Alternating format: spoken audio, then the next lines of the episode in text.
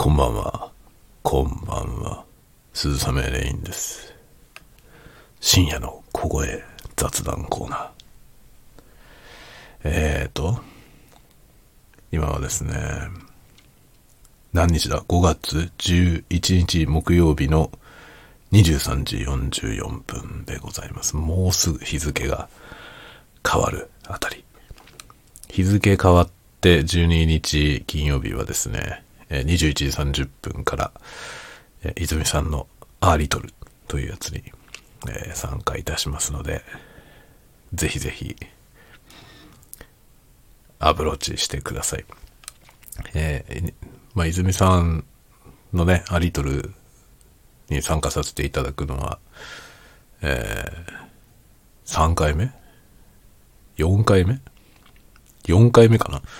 最初になんか、あの、初めてね、誘っていただいて、っていうのをやりまして、その後、え2回目に誘っていただいた時に、この鈴雨よろず相談所っていうやつが始まりまして、で、その相談所が今回3回目ということなんで、えー結構いろんな いろんな感じのお話をさせていただいてますね。あれ？本当に？そんなにいっぱいやってる？今回3回目？相談所。3回目か ?3 回目だよね。だよね。ちょっとよく覚えてない。毎回楽しいということだけよく覚えてますが、えー今回は生きる楽しさについてという。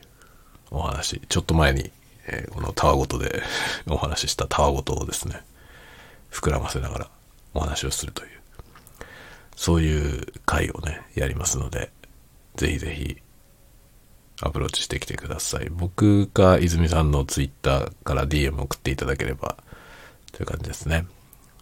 で、あ、僕の方はですね、DM は、あの、フォロー、フォロワーさんのみかな？なんか限定公開みたいな状態。あのね、オープンにしてたんですよね、昔。ちょっと前まで。あの、フル、フルオープンでね、えー DM 誰でもウェルカムみたいにしてたらですね、わけわかんないのがいっぱい来るようになったんで、なんかやたら来るんですよね。で、それがあまりにも鬱陶しいので、やめました。あの、フォロー関係の方しか、えー送れないような感じに今なってますが、あの、全然ウェルカムなんで、ぜひ DM 送りたい方はですね、DM 送りたいよって言ってください。あの、リプで送っていただければですね、あの、フォロー返しますんで、ぜひぜひ、アプローチしてきてください。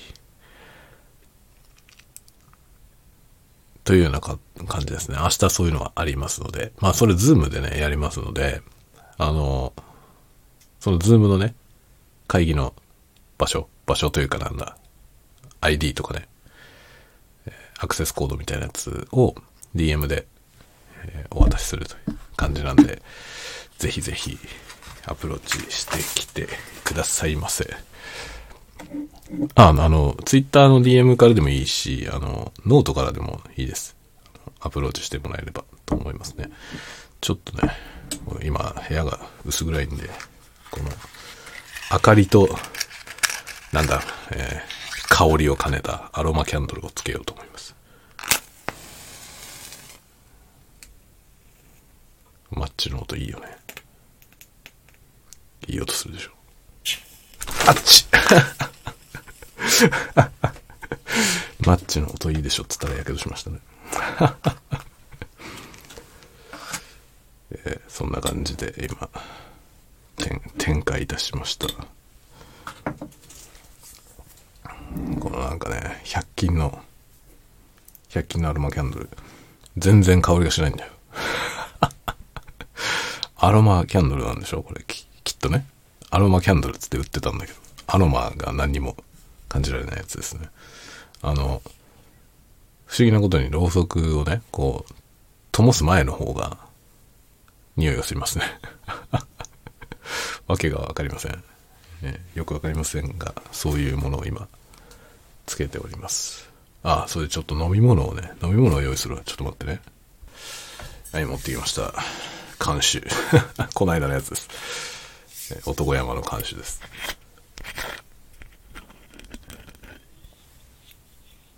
またロックで。オンザロック。日本酒オンザロックすんなって話ですけど。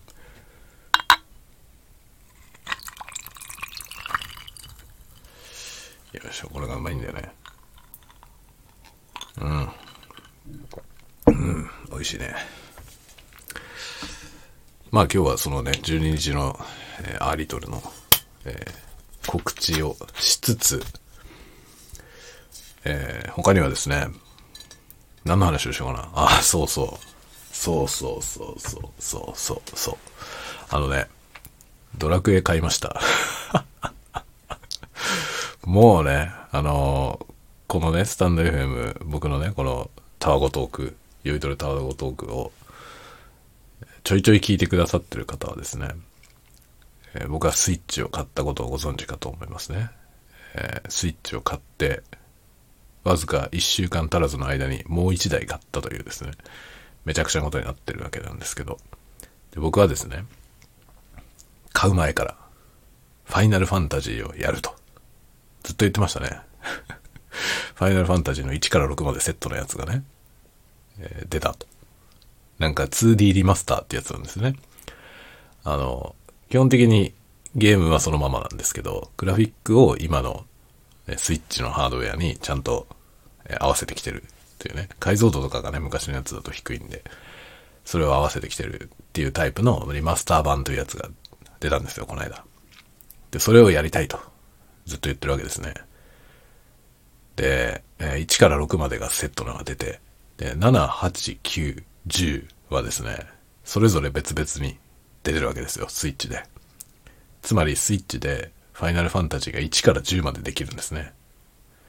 で、11はオンラインのやつ、えーもう20年くらい前に出たオンラインの、えーゲームがあるんですけど、そのファイナルファンタジー11をですね、僕は10年くらいやりました。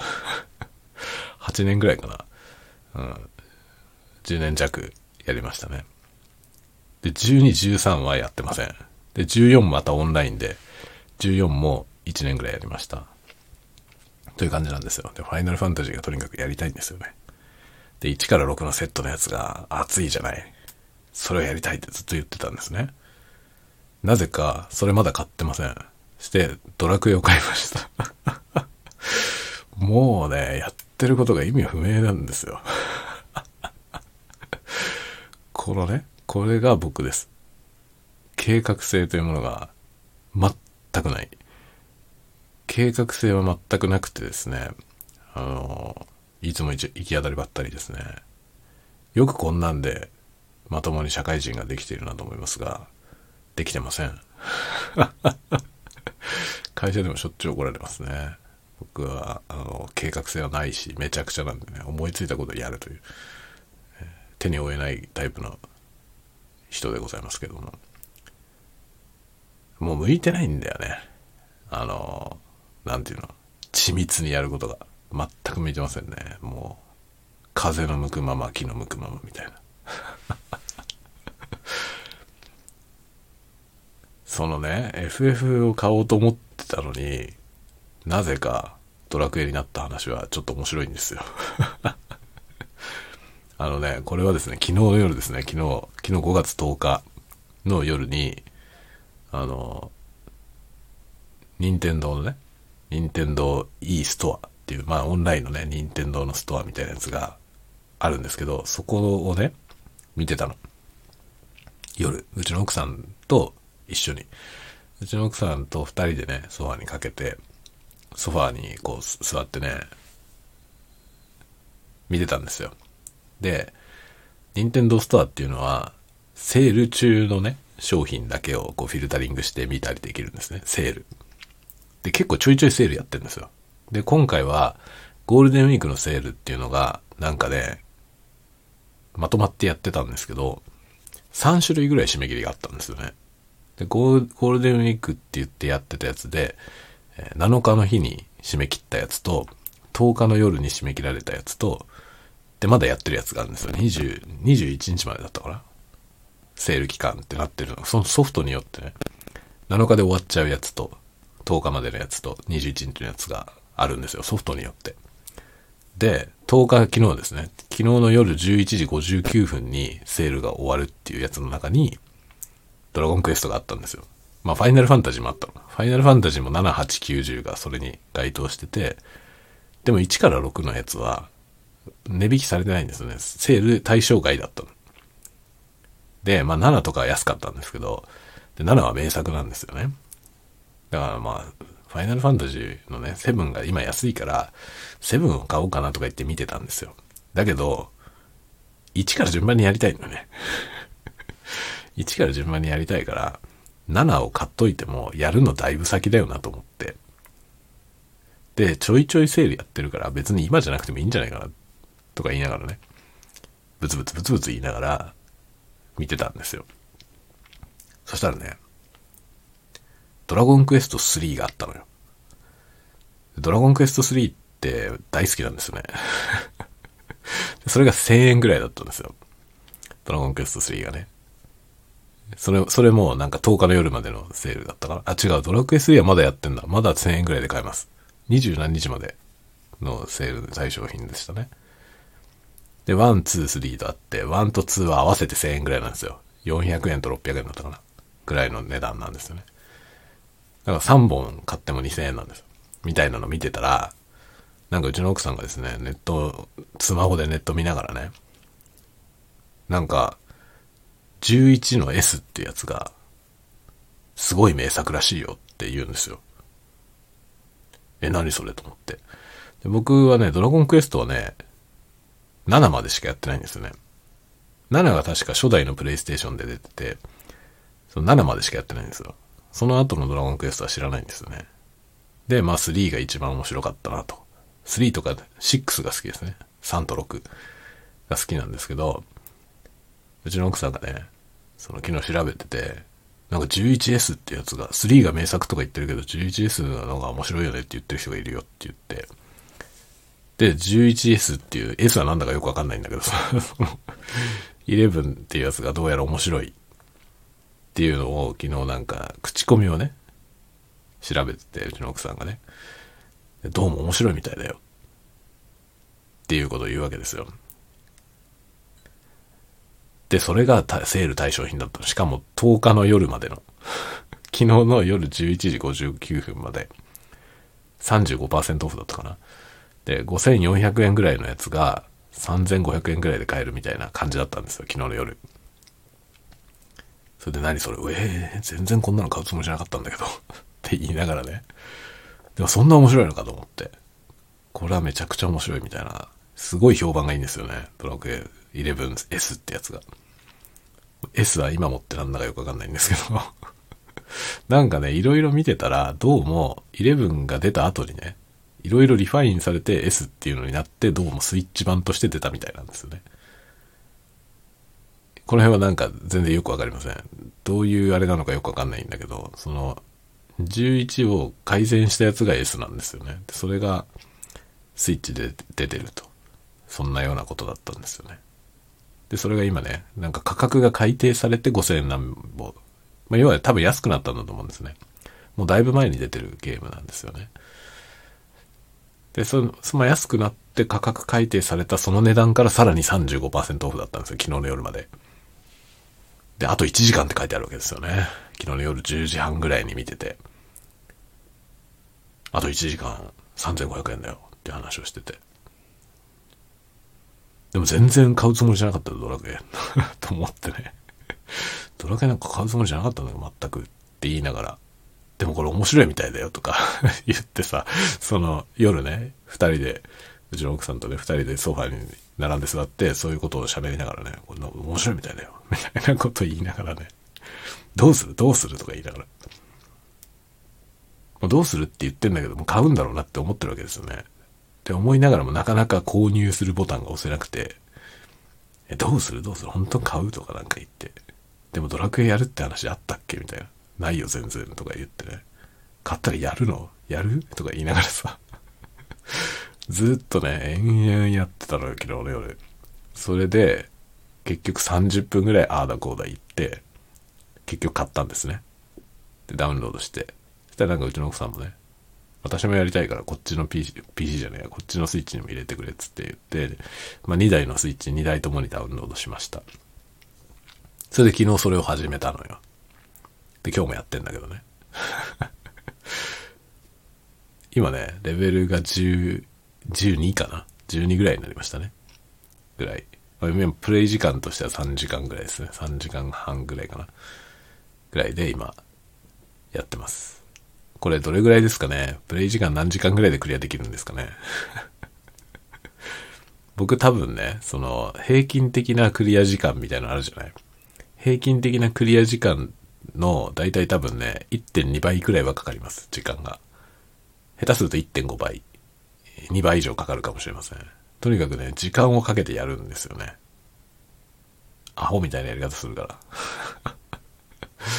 で、多分ね、もう、やり込み系なんで僕は、すごい地道にやりますね。なのでね、どんなことになるかまだわかんないですけど。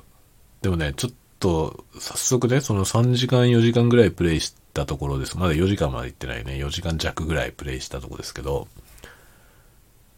面白いですね。すでに。すでに面白いですね。結構、なんだろうね、ストーリーがなかなか見えてこないので、面白いですね。で、結構よくできてて、このドラゴンクエスト。さすがね、なんかみんなが名作だ名作だって言ってるだけのことあって、もうそもそもよくできてるんですよね。で、すごいのがね、その、もう皆さんね、これ、ドラゴンクエスト11なんてものは、とっくの昔に知ってるよっていう人、多いと思いますけど、ね、とっくに皆さんも遊んだよっていう人もいっぱいいると思いますけど、今更僕はね、やって、今更感動してるんですけど、このゲームのすごいのはね、その 2D と 3D を切り替えられるっていうのが画期的ですね。あの、まあ 3D っていうのはねい、いわゆるなんていうの、プレイステーション以降のゲームみたいな感じですね。だからドラクエで言うと、ドラゴンクエストって7とかってそんなんだったっけ？ちょっと覚えてねえな。覚えてねえんじゃねえかよって感じなんだけど。まあ、ファイナルファンタジーはね、割とそういう感じですよね。立体的なシーンの中を、こう動くっていう、まあ 3D のね、CG のゲームですよね。で、それが昔のファミコンみたいな 2D モードっていうのに切り替えられるようになってて、で、やってみたんですよ。僕 3D でゲーム始めて、途中で保存して、その 2D に切り替えるみたいなのできるんで、2D に切り替えてみたのね。そしたらね、2D モードは完全に 2D で作られてて、別物なんですよ。これすげえなと思って。あの、同じものの、そのね、表示だけを切り替えてるわけじゃないんですよ。もう、そもそも違うもんになってるんですよね。ストーリーはもちろん同じですけど、その、まあ 2D と 3D ではゲーム性が全く違うので、そのね、仕組みが全然違うんですよ。なので、これ、切り替えられるようになってるって言ってるけど、この切り替えられるようにするのめちゃくちゃ大変だよなと思いながら、それをちょっとプレイしてね、びっくりしました。こんなすげえことよくやったなと思って。あの簡単に言うじゃない 2D と 3D が切り替えられますよって簡単に言うし、簡単に書いてあるのね。簡単に書いてあるし、で、まあ作る人じゃなければね、おそらく、切り替えられるんだ、嬉しいっていう感じで、で、別にいらねえやっていう人も多分多いと思いますけど、そんな感じだと思うんですけどね。僕、生地作る側の ちょっと作る側の人なので、びっくりしました。こんなめんどくせえことをよくやったなと。あれ、かなりコストかかると思うんですよね。でむちゃくちゃ売れるソフトだからできたんでしょうね、きっと。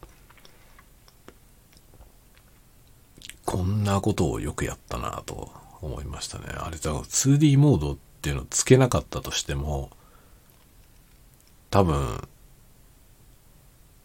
2D モードがないから買わないわっていう人は多分いないと思うのよね。2D、でもね、どうなんだろう ?2D モードがついてるから買ったっていう人はいるのかな？いるかもね。いるかもしれませんね。往年のそのドラゴンクエストのファンの人で、まあ、最近のやつはもうドラクエじゃないよねって思ってる人が、あのグラフィックだったらちょっとやってみようかなって思った人はもしかしたらいるかもしれませんね。でもね、僕が思うに、そのかかるコストに比べて、そこでね、それを目当てに買うような人の数っていうのがね、見合うほどいるのかなっていうのはすごい疑問ですね。あれコストっていうか採算を度外視して作ったんじゃないかなすごいよね。しかもね、音楽、BGM のね、音楽になってるでしょそれもオーケストラで収録したやつと、シンセサイザーのやつと切り替えられるんですよ。すごくない？そんなことをする意味あるって思うんだけど。意味あるんだけどさ、意味はある、そのね、何が意味があるかっていうと、あの、古いファンの人たちが熱いっていうやつ。そのぐらいの意味ですよね。おじさんホイホイなんだよ、要はね。おじさんホイホイ的な意味合いでのおまけ機能ですよね。BGM がね、シンセサイザーなのか、その、オーケストラなのかって、ゲーム性に何の関係もないじゃない。だけど、気分は全然違いますよね。で、まあ最近のゲームはね、その音声も、その、なんていうの、リアルタイムにね、音声を生成するんじゃなくて、もうあらかじめ録音してる音を再生できるから、オーケストラで録音したようなものを使えるんですよね。で、シンセサイザーと切り替えられるっつっても、シンセサイザーも性能いいやつだからね。その、ファミコンとかスーパーファミコンみたいな音じゃないわけですよ。もう結構リアルなオーケストラっぽい音が鳴るわけですよね。でも、やっぱりね、生録のオーケストラゴージャスすぎて、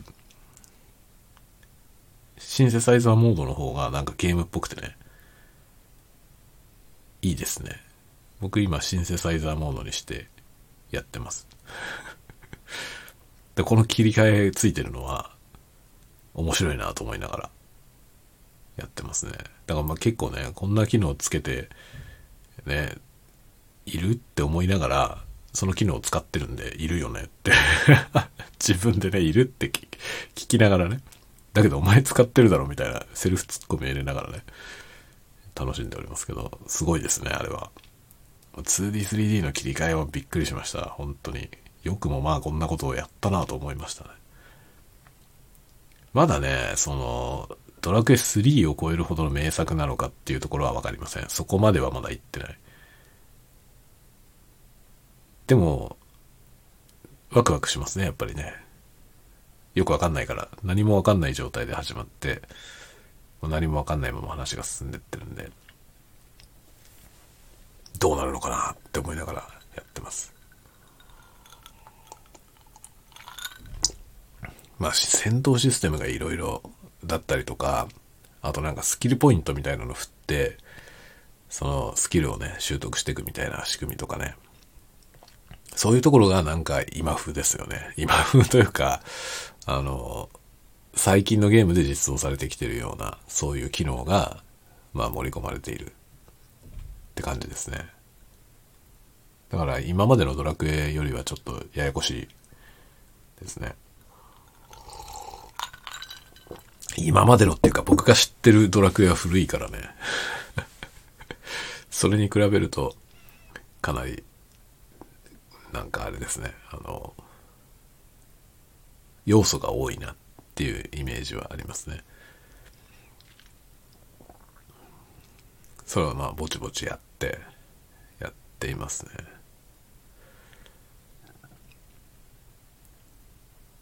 ていう感じなんですよ。なんでドラクエなんだよっていうね、FF をやるんじゃなかったのかっていう これでまた FF が遠のきましたね。ドラゴンクエストをやっちゃったらね、しばらくはこれ終わんないからね。どうですかね？どれぐらいかかんのかな？この、このぐらいのペースで毎日遊んでったとして、毎日はやれないしね、しかもね、毎日やるほど暇じゃないから って考えると、こういつ終わるんだっていうね、ドラクエ始めちゃったぞっていうのがありますね。僕、ファイナルファンタジーやりたかったのにな。ファイナルファンタジーにたどり着くのはいつなんでしょうね。1から6のセットのやつはいつ買うんだろう。まあ、ドラクエをクリアしたら買おうと思います。でもドラクエどれぐらいかかるんだろうな僕がやったそのドラゴンクエスト、一つ前にやったやつはセブンで、もうセブンは、20年ぐらい前だよね。あの、初代のプレステだった気がするんだよね。で、僕実家にまだ住んでたの。セブンやってた時は実家にまだ住んでて、実家の部屋でやってた記憶があるんですよね。ドラクエ7。あの、石板集めるやつ。あれはね、やったなめっちゃやりましたね、僕。あれ確か100時間ぐらいプレイしたと思うね。100時間ぐらいでクリアしたような気がしますね。最後のボスを倒すのにね。100時間ぐらいかかった気がするんだよな、僕は。で、僕は早くクリアしようと思ってないからさ、その、とにかく、その、早くクリアしたいとか全然思わないよね。じゃなくてもう、本当に、地味にやるんだよ、すごい。すごい地味にやりますね。だから経験値がね、入んなくなるギリギリまで、その、そこのエリアにいるとかさ。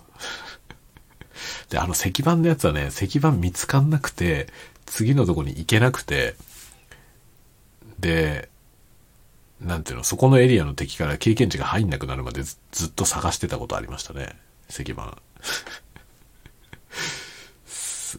す、ごいね。めちゃくちゃですよね。だそこ、そういうことやってたから、多分僕は人よりも時間かかってると思うんですあれ、あれは。あのゲームは。でも100時間ぐらいかかったと思うな。100時間かかるってなると多分2月ぐらいかかりますよ。僕のペースでやると。だから今、ドラクエ11がね、もし100時間ぐらいでクリアできるゲームだとしたら、7月ぐらいじゃない？終わんの。7月の中頃かぐらいですよね。とするとね、ファイナルファンタジーを僕が買うのはお盆ぐらいじゃない？すごいね、もう、アホですね。でお盆ぐらいだと、あれじゃない？なんかセール対象になるかもしれませんよね。その全部入りのやつが。6個入りのセットのやつがね、セールの対象品にならないかな。半年後でお盆だったらなりそうだよね。ならないかな。お盆頃に安くなんないかな。そしたらそのタイミングで買おうと思いますけどね。とかそんな感じですね。なぜかドラゴンクエストなんだよね。なぜかドラゴンクエスト買っちゃって、ドラゴンクエストをやっております。でさ、3D だからね、3D で、その、まあ、キャラクターデザインはね、もう往年のずっと鳥山明さんですけど、鳥山明さんのデザインが 3D キャラクターで動いてると、もうね、ドラゴンボールですよ。どう見ても。あれさ、その、ドラゴンクエストのね、昔の3とかもずっと、1、2、3とかもずっと鳥山明さんがね、モンスターデザインとか、キャラクターデザインとかされてますけど、あの、ドラゴンクエストの、あの、キャラクターってさ、主人公とかのキャラクターって、ドット絵のあの大きさになっちゃうと、もはやなんかわかんないんですよね、ほとんど。箱の絵ではね、鳥山明さんの絵だから、もう、悟空みたいな顔だけど。だけど、ゲームしてる時のやつはもうそこまで繊細な絵にならないから、なんだかよくわかんないですよね。その主人公とかも一応顔があるなぐらいな感じで、そんなドラゴンボール感はないわけですけど、3D キャラになるとね、すごいドラゴンボール感あるね。なんかね、そんな感じですよ。だから、ドラゴンボールみたいだよ。それドラゴンボール的ななんかエフェクトもあるんだよね。なんか戦ってると、そのキャラクターがね、ゾーンに入ったとか言って 青く光るんですよ。バーって光って。もう完全にサイヤ人だよね これサイヤ人じゃんと思いながらやってるんですけどね。いやー、本当にね、面白いね。楽しんでますよ。とっても。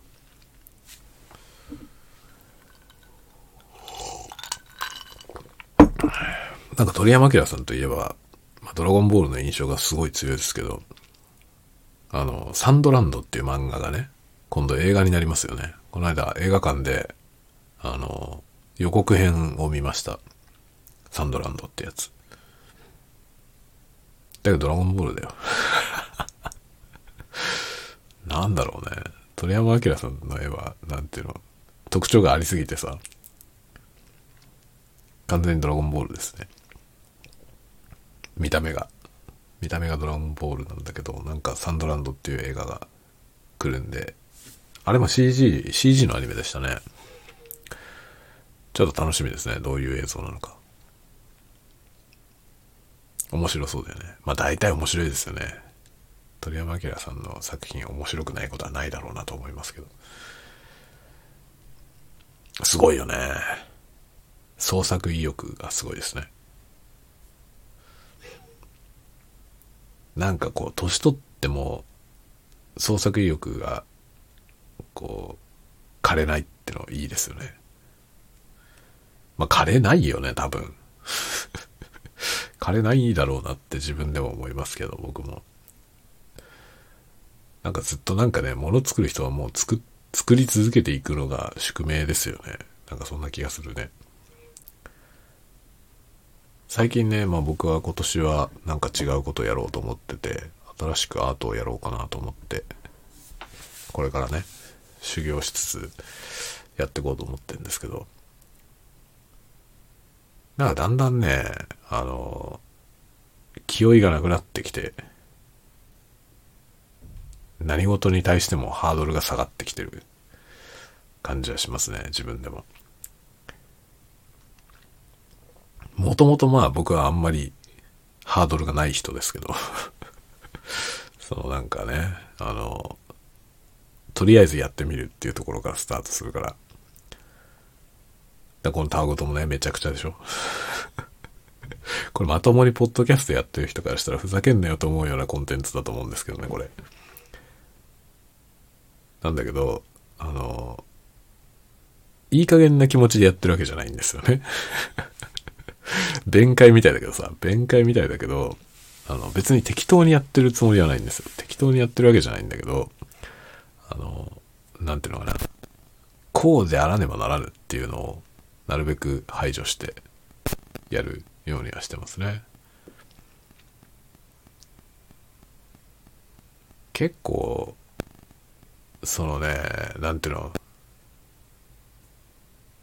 こう、頑張ってないように見えるっていうのが、割と理想的ですね。どうですかね、そういうのって皆さんは。これいろんなタイプの人がいると思うんですけど、僕はね、なんか、頑張ってますねっていう感じで見えるのは嫌なんだよね。暇そうですねとか言われたいタイプですね。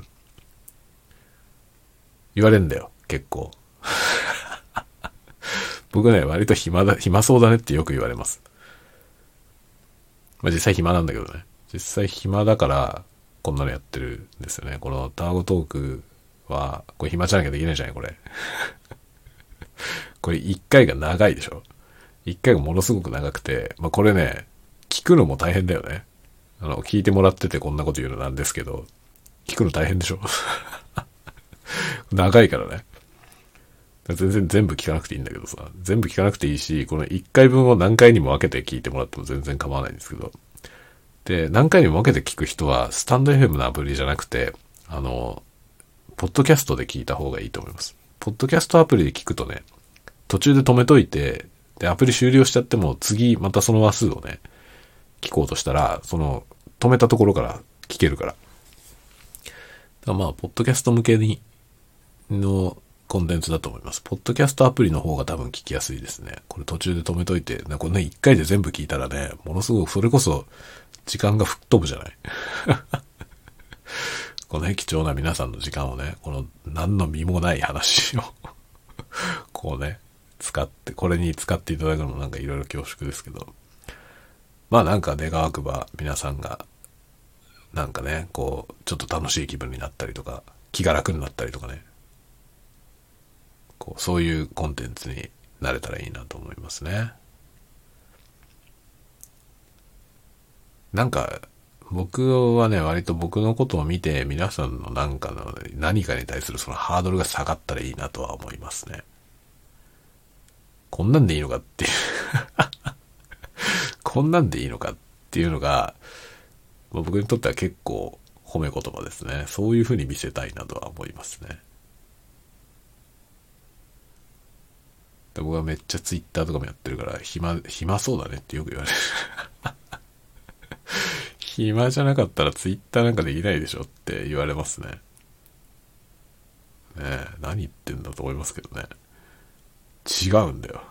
ツイッターをやるために暇を作ってんだよ。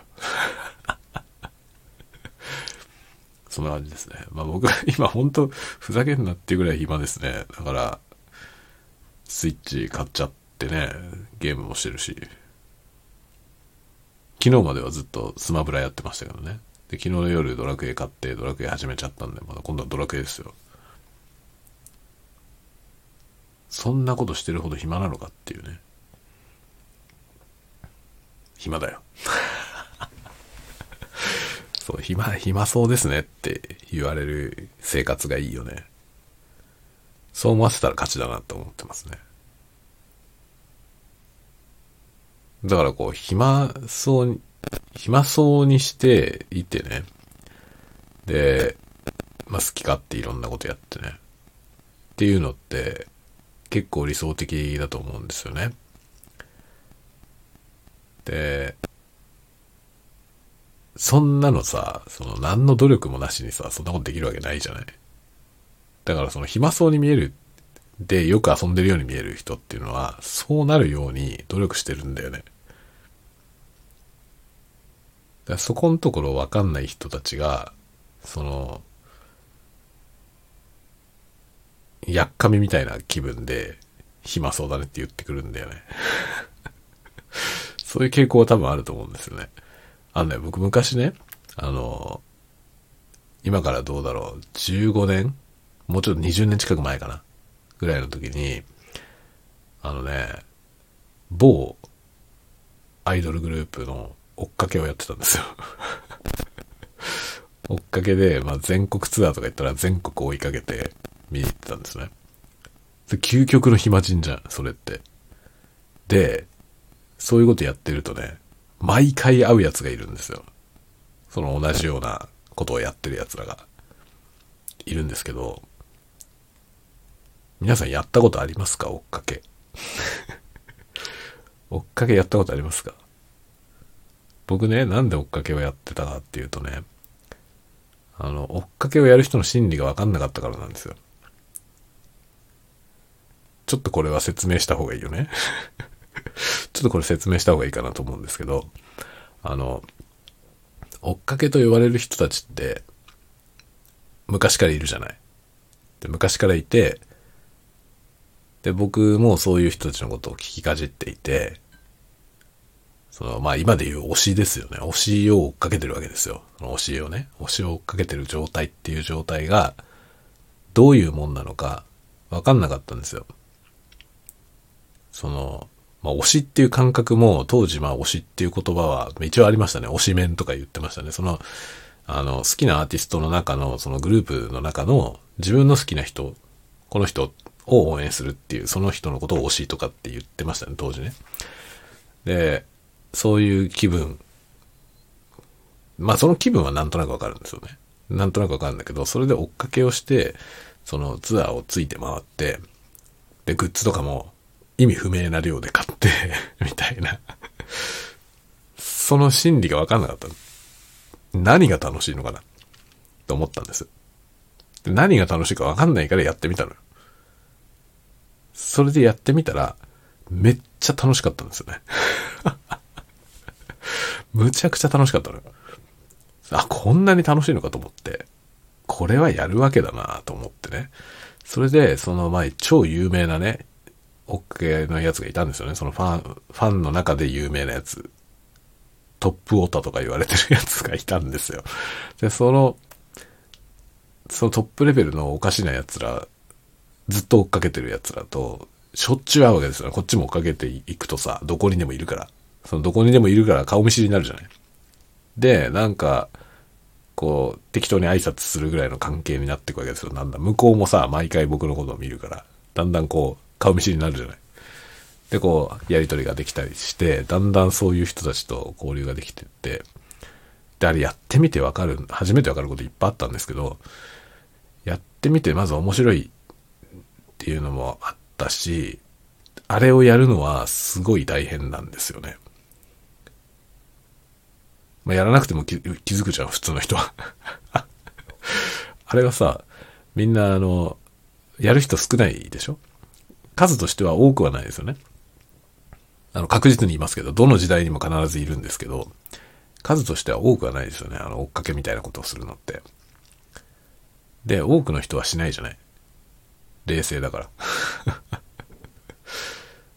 だけど、やってみないとわからないことはいっぱいあるんですよ。で、やってみて僕が分かったことは、あれをやるのは大変だってことですね。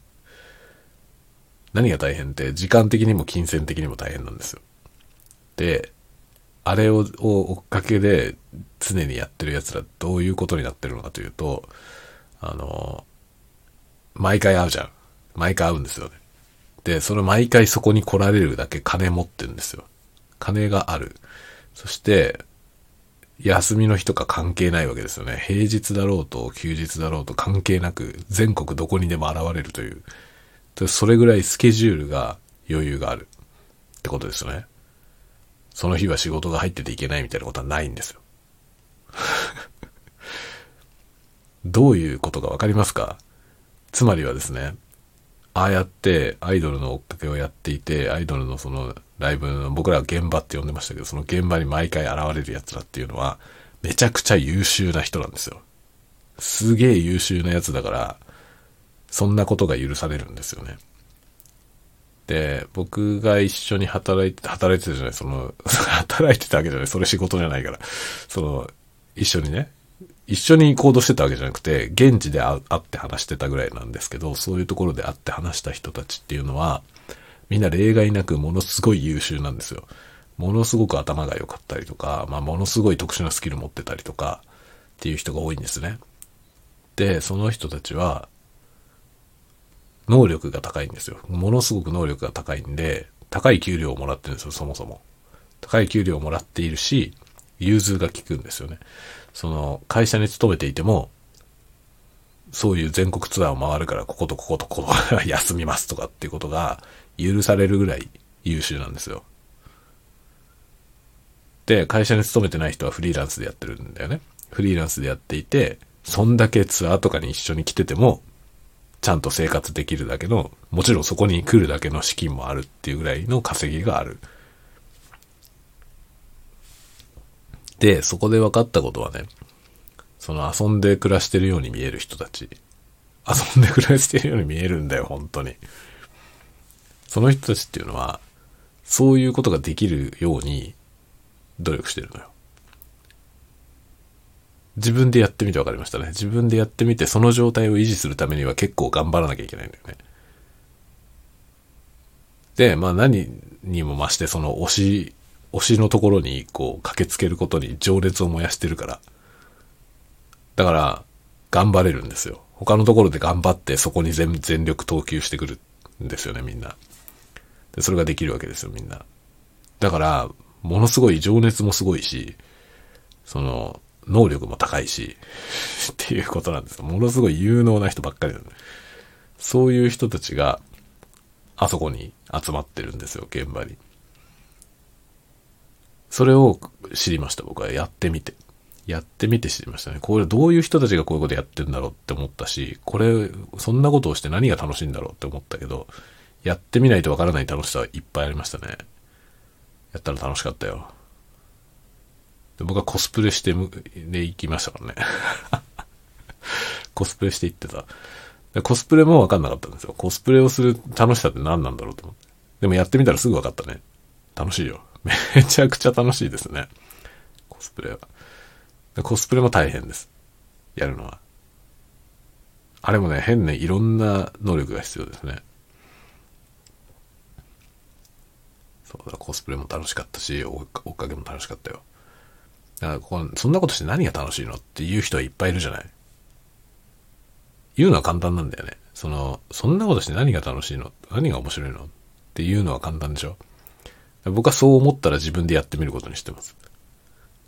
それは何が楽しいのかなって自分でわかんないのならやってみる。やってみた上で、自分は楽しくないってことはもちろんあると思いますね。だけど、それを楽しいと思ってやってる人のことは少しわかりますよね。やってみればね。あ、こういうとこに喜びを感じる人はこれ面白いと思うのかもねっていうのがやってみるとわかる。共感はできなかったとしても。だからやらないで、その何が面白いのとかって言ってるのはダサいと思うんだよね、僕。何が面白いのかわかんねえんだってやってみればいいでしょって思うんだよね。やってみもしないでね、それ何が面白いの？みたいな。人のね、人がすごい全力でやってることに対してバカにする人いるじゃない？そうやって。ダッサいなと思いますね。何が面白いのかわかんねえな、やってみろよと思うね。やってみもしねえで、お前こそ何言ってんだよって思うね。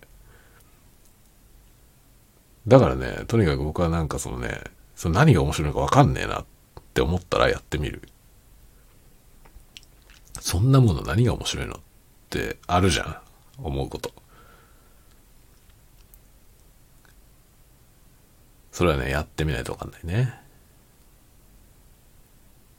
あの、ゲームでもそうですよ。スイッチのゲームでね、うちの長男が、ヒューマンフォールフラットっていうゲームをやりたいって言うんですよ。で、ヒューマンフォールフラットっていうゲームは、なんかね、すごい地味なゲームなんだよね。それで僕もそれをね、そんな面白いの？って言って、でも子供がね、すごい好きでやりたい。友達がやってて、なんかそのや、一緒にやらせてもらったことがあるらしくて、その俺はそれがやりたいんだよねって言うから、買ったんですよ。で、買って、買ったからさ、僕もやってみるじゃない？一緒に。そしたらね、面白いんだよ。さすがね、うちの息子が面白いっていうだけのことあるなと思いました。僕も面白かった。すっごい発想なんだよね、そのゲーム。よくこんなもの思いついたなと思うような。なんてことはないんですよ。なんてことはないゲームなんだけど、そのね、キャラクターの動きがあまりにも特徴的なのよね。ふにゃふにゃなんですよ。人間がふにゃふにゃの、ね、のなんか、なんていうの？粘土細工の人形みたいなやつが自分なんですよね。で、それを動かすとふにゃふにゃふにゃふにゃ動くのよね。それがね、その、で、物理エンジンで、その、動いてるんですよ。で、ジャイロ、ジャイロコントローラーを使って、操作するんだけど、操作性があまりにももうなんか変態なのよね。それ、それでめちゃくちゃ難しいんですよ。あれはね、やってみないとわかんなかったですね。あれ、ゲームの画面だけ見せられても何が面白いの？これって思うね。だけどやってみたらわかるよ。面白いよ。すげえ面白くて、その、まあ、うちの子がね、それを、これが超面白いと思うって言ってて、ちょっと感心しました。僕の自分の息子のことを感心しました。ああ、こういう感覚なんだと思って、これを面白いって思うか、その感覚はいいなって思いましたね。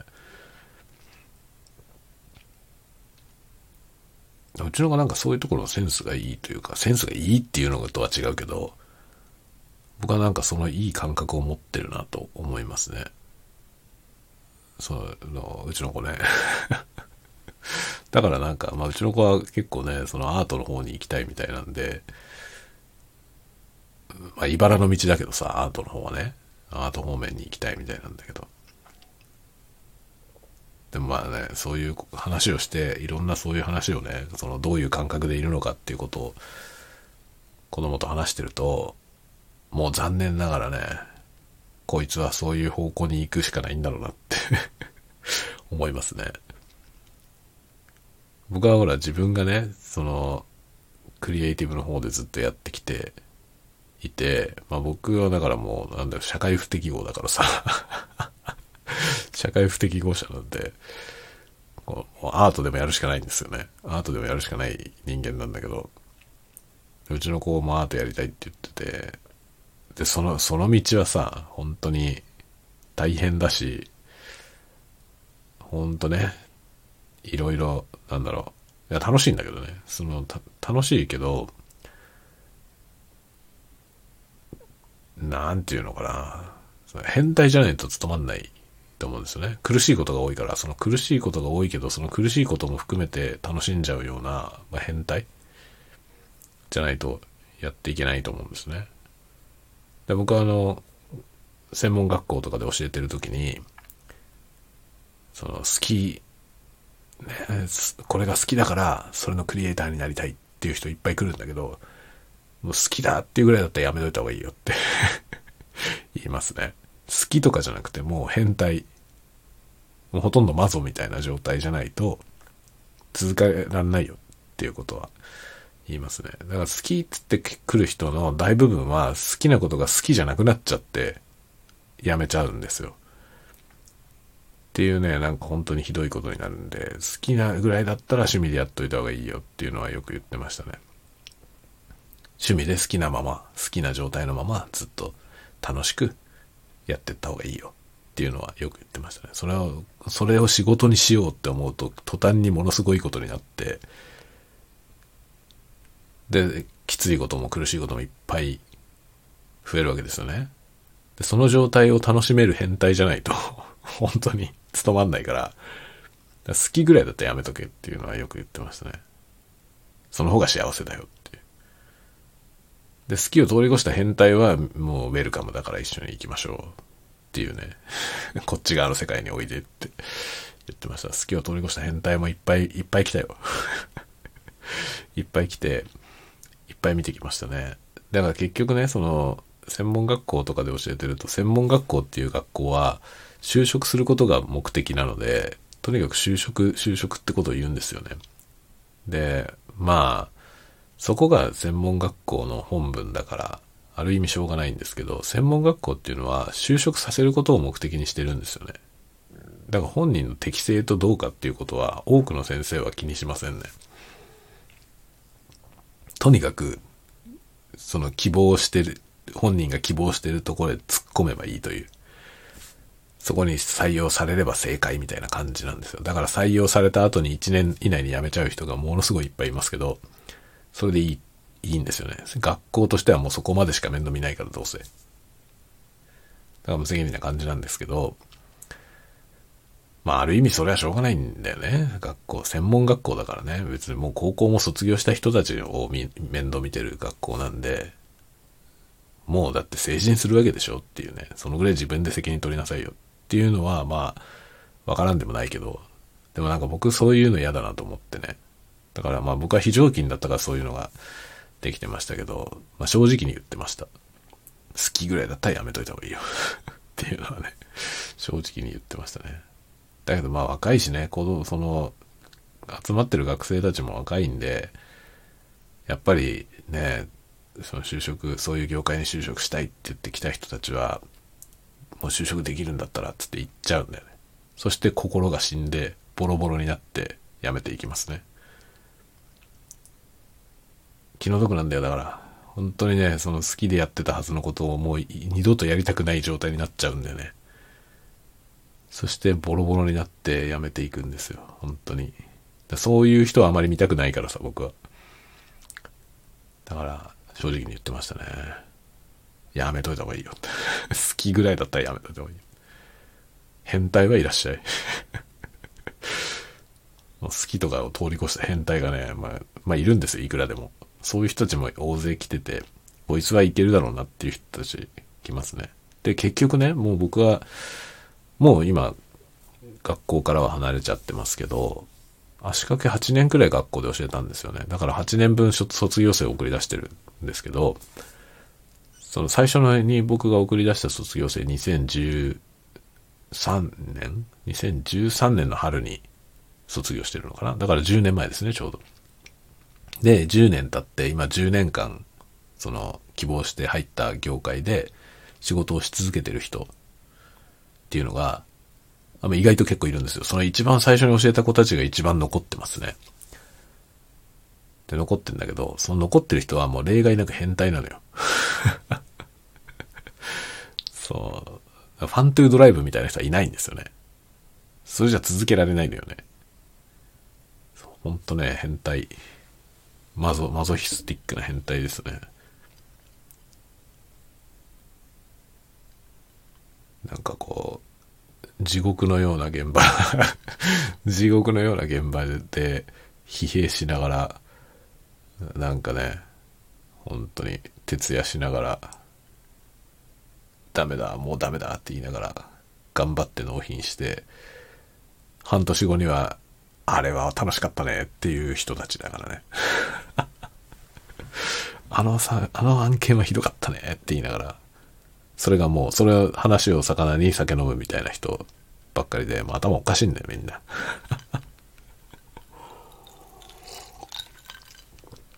なんかまあそういう感じですよね、クリエイターっていうのはね。だからまあ僕は自分の子供がなんかそういう方向に行きたいっていう言ってきて、まあ正直やめといた方がいいんじゃないのとは思いますけど、でもどの程度本気かを見ながらね、ちょっとやっていったらいいかなとは思いますね。教えられることはいっぱいあるんだけどさ、教えられることはいっぱいあるんだけど、必要なのは教えられないことなんだよね。その教えられない部分を持ってるかどうかの見極めがすごい大事で、それがね、こいつはいけるって思えるような感じだったら、全力で応援するけど、って感じですね。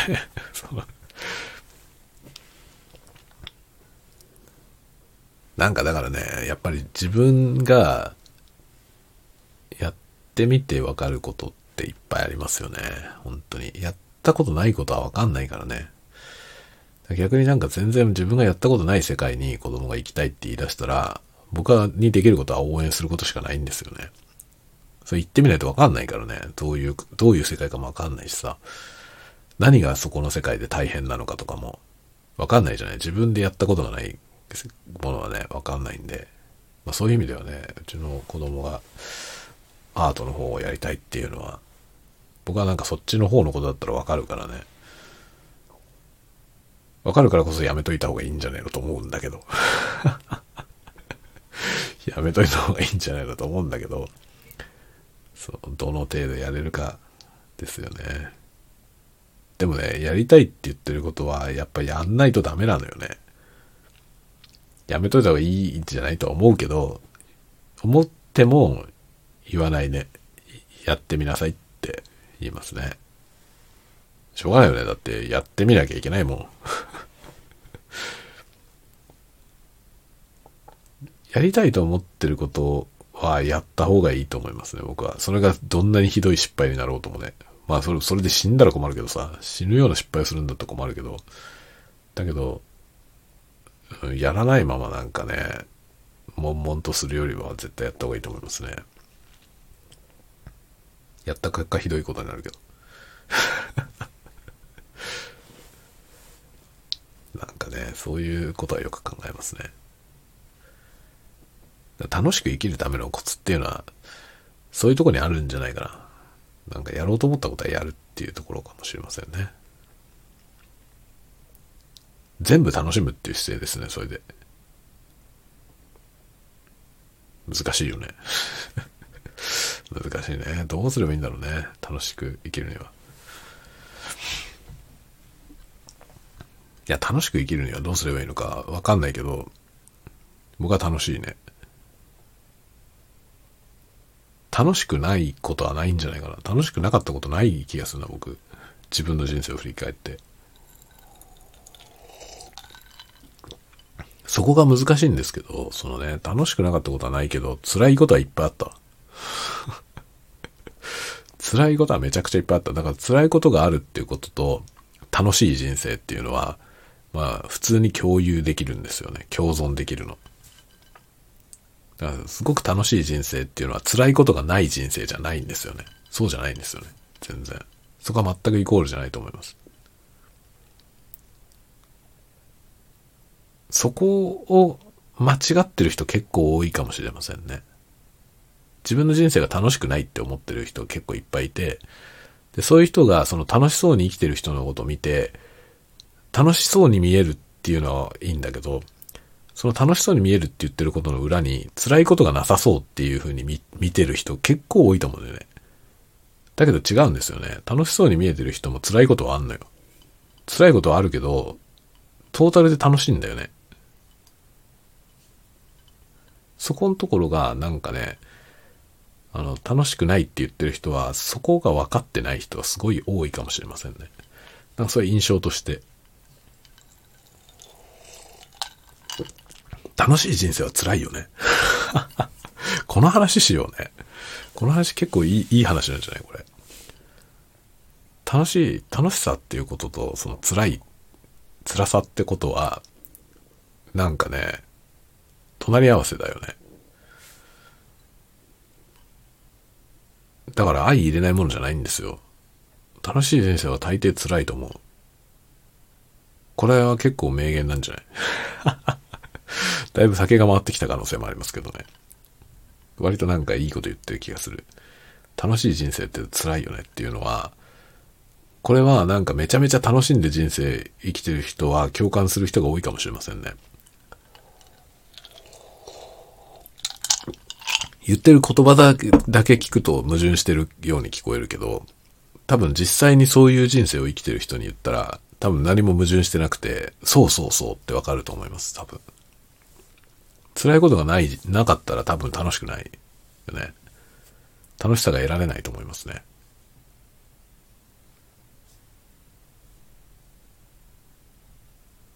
面白いね、これは。いいこと気がついたよ、僕は。なんだかわけがわかりませんけどね。こうね、ほら、1時間ぐらい喋ってくるとね、こう1時間ぐらいお酒を飲みながら喋ってると、だんだんこういう感じになってくるんですよね。で、今、あの、アロマキャンドルをね、最初につけたじゃない、1時間前に。そのアロマキャンドルの炎を見ながら、こう喋ってるんだけど、この、なんだろう、リラクゼーション効果ってすごいですよね。ろうそくの炎のリラクゼーション。これ眺めてるだけでめっちゃ落ち着くよね。人っていうのは、なんかこう、火と共にある生き物なんですね、きっと。火があると安心するんだろうね。あの、人間はさ、弱い生き物でしょ？その、フィジカル自体でいくと、その動物たちの中でね、えー、比べた時に、人間っていう生き物は弱いじゃないですか。まあ、筋力とか弱いし、その寒さにも弱ければ暑さにも弱いでしょ。他の生き物に比べてね。で、その人間が、こう、他の生き物を圧倒するための最大の武器がこの炎なわけですよね。だからだと思いますね。これが強さの自分たちの強さを支えてるものだから、だから本能的に多分この炎を見ていると安心するんだと思いますね。自分の目の前の近くにこう炎があるってことがすごく安心につながってる気がしますね。ろうそく見てるとすごく落ち着くね。リラクゼーション。いや、リラクゼーションっていうこともね、結構研究のトピックなんで僕の。研究とか言うと偉そうだけどね。そういう感じで今年もまたいろいろ追求していきたいと思ってますね。さあダラダラとなってきましたが今日は何の話をしたかよくわかりません。なんていうタイトルにしようかなこれ。序盤はドラクエの話をしてるよね。ドラクエの話って書いとくかな。後半はね後半は楽しい人生は辛いっていう話ですね。なんだかわけがわかりませんね。えー、まあ、わけわかんないことを喋る人生は楽しいよ。というわけで、えー、今日はこの辺にしたいと思いますね。では、では、では、また。明日のぜひ、明日のアーリトル、鈴雨よろず相談所で ぜひお会いしましょう。また、明日。明日、また明日でもないか。ね、また次回のターゴトークでお会いしましょう。では、では、では、おやすみ。おやすみ。おやすみ。